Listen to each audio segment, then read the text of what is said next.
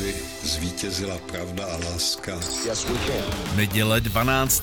března, svátek má bdělí Řehoř a Gregor a pranostiky na dnešek už jsou jarní.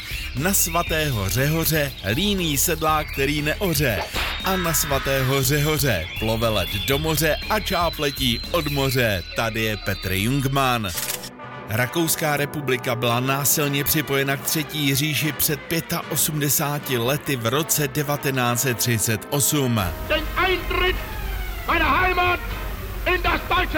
Anšlus byl prvním Hitlerovým krokem k ovládnutí celé střední Evropy.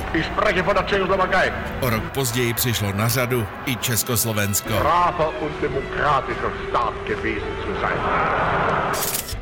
Před 40 lety v roce 1983 časně ráno povstalecké hnutí pro úplnou nezávislost Angoly Unita přepadlo obec Alto Katumbela a zajalo 660 československých občanů, kteří v zemi pracovali v rámci hospodářské pomoci rozvojovým zemím.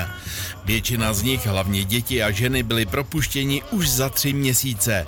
Zbylých 21 mužů povstalci hnali přes celou zemi, museli ujít pěšky přes 1500 kilometrů.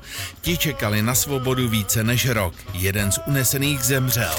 Dnes si připomínáme den vstupu České republiky do NATO v roce 1999. Premiér Zoran Đinđić. Tehdejší srbský premiér Zoran Đinđić byl zabit během atentátu v Bělehradě před 20 lety v roce 2003. Na parkovišti před sídlem vlády na něj zaútočil najatý ostřelovač. Pomničení případníci zemunského kriminálního klánu. Na území Srbska byl vyhlášen výjimečný stav. Vláda vyhlásila kvůli výskytu koronaviru přesně před 3 lety poprvé nouzový stav na celém území České republiky. Vláda České republiky dnes vyhlašuje z důvodu ohrožení zdraví nouzový stav. Skončil po 660 dnech. Celkem jsme během covidu zažili 254 dnů nouzového stavu. 45 dneska slaví příležitostný herec, zpěvák skupiny Monkey Business, degustátor. Pojď ochutnat ten správnej venčátka z lesu. Matěj Rupert. A já přeju hezkou neděli. Grazie.